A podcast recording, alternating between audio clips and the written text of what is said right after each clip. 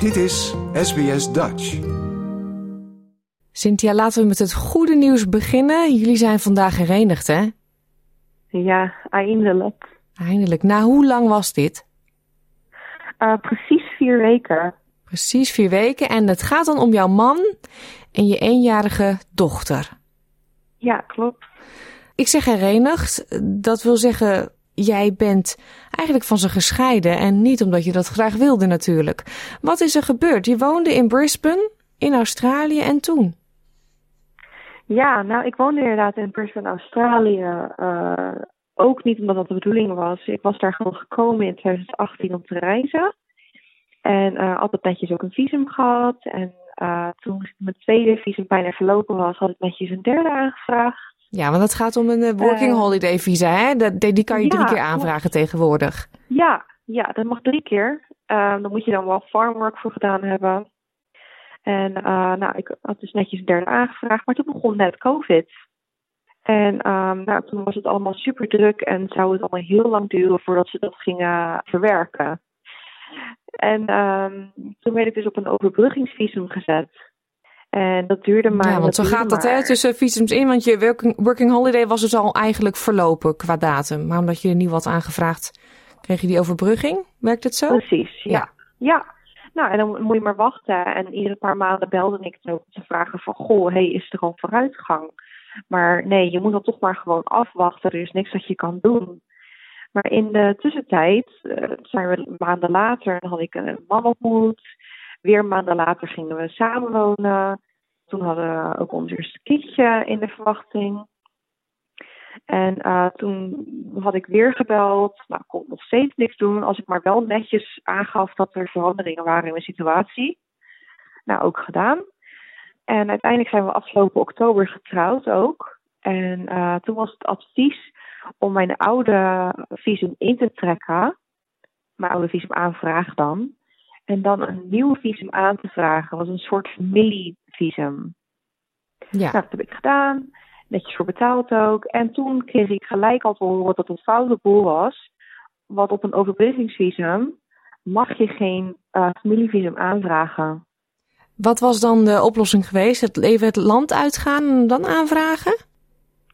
Uh, nou, ik moest in, uh, in hoger beroep. En daar had ik dan 30 dagen de tijd voor. En dat kostte me 3500 dollar.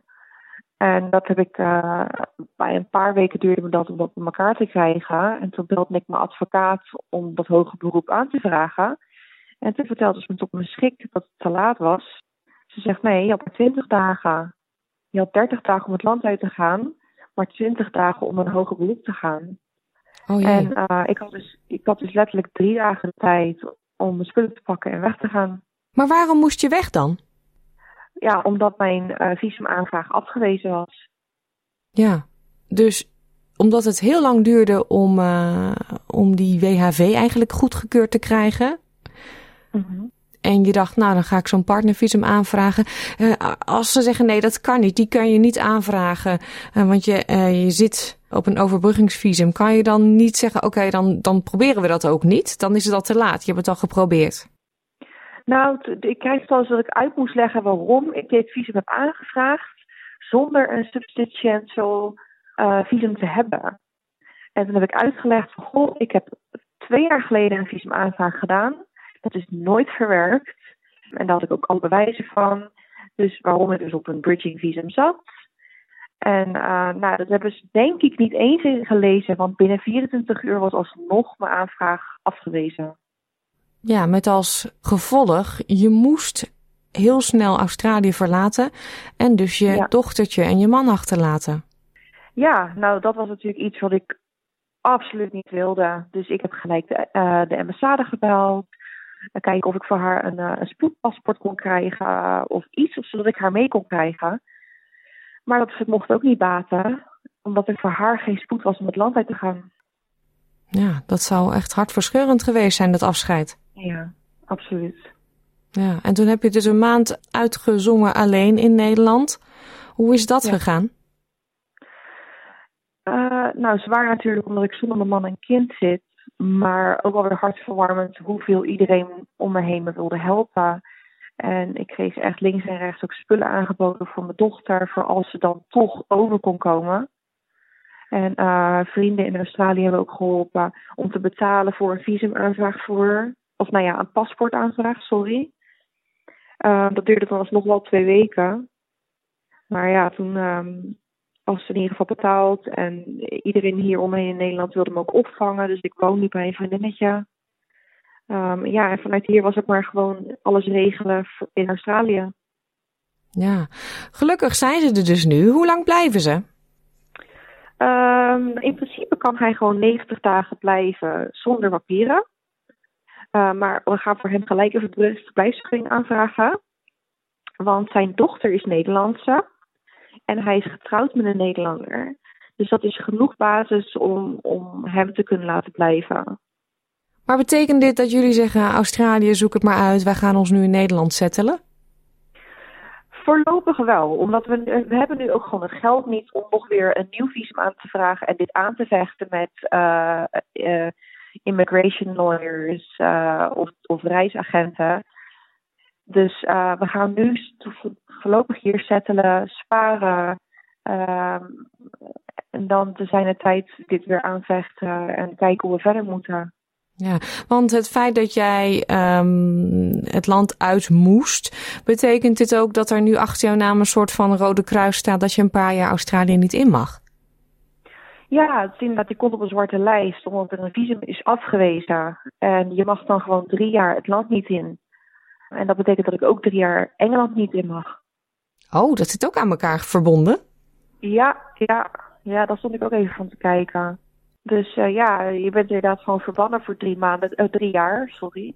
Maar dat is wel iets wat ik dan nog zou kunnen aanvechten om dan eerder terug te kunnen. Maar ja, dat kost natuurlijk gewoon geld en tijd. Ja. Dit interview, natuurlijk uh, is jouw verhaal schrijnend en je zal vast niet de enige zijn. Waarom vertel je dit aan ons? Er is echt heel makkelijk iets aan te doen om dit te voorkomen. En ik wou dat mij dat verteld was. En ik ben er nu om dit aan anderen te vertellen. Um, ik heb in al die maanden heb ik iedere keer immigratie gebeld om een advies te vragen. Maar het feit is gewoon dat die mensen zelf ook gewoon niet weten wat je moet doen. Want het is zo ingewikkeld, het systeem. Als je vragen hebt over een visum of over verblijf, bel naar een immigratieagent. Eentje die geregistreerd staat. En dan kan je vaak gratis advies krijgen. Of je neemt even een afspraak dat je gewoon even advies kan krijgen. Dat kost niet veel. En dan weet je waar je aan toe bent. Ja, want als jij bepaalde dingen geweten had, dan was het al dit leed voorkomen. Ja, ja, als mij verteld was van goh, hey, op dit visum mag jij geen aanvraag doen. Dit had jij vanuit het buitenland moeten doen. Nou, dan had ik gewoon voor een weekje naar Bali gevlogen, aanvraag gedaan en teruggekomen. Ja, zo simpel had het kunnen zijn. Ja, absoluut. Ja. Ik ben blij voor je dat je weer herenigd bent. Want het lijkt me verschrikkelijk om een maand lang zonder je man en je eenjarige kind te moeten. Ja. Um, ze veranderen oh, zo snel in een maand, hè? Ja. Was ze blij om je te zien? Oh ja, zeker. Ze was heel, heel uh, in shock, denk ik. Ze was super moe en uh, ze stond een beetje naar me te staren toen ze me zag. En toen ik er vast had, liet ze me niet meer los. Oh, ze had mama de hele tijd door een schermpje gezien en toen was ze er weer in ja. één keer. Ja. ja. Oh. Nou, ik wens jullie heel veel geluk nu voorlopig in Nederland. En um, hopelijk kan je toch nog een keer terug naar Australië. Ja, dankjewel. Dat is ook zeker het plan. Wil je nog meer soortgelijke verhalen? Luister via Apple Podcasts, Google Podcasts, Spotify of waar je je podcasts dan ook vandaan haalt.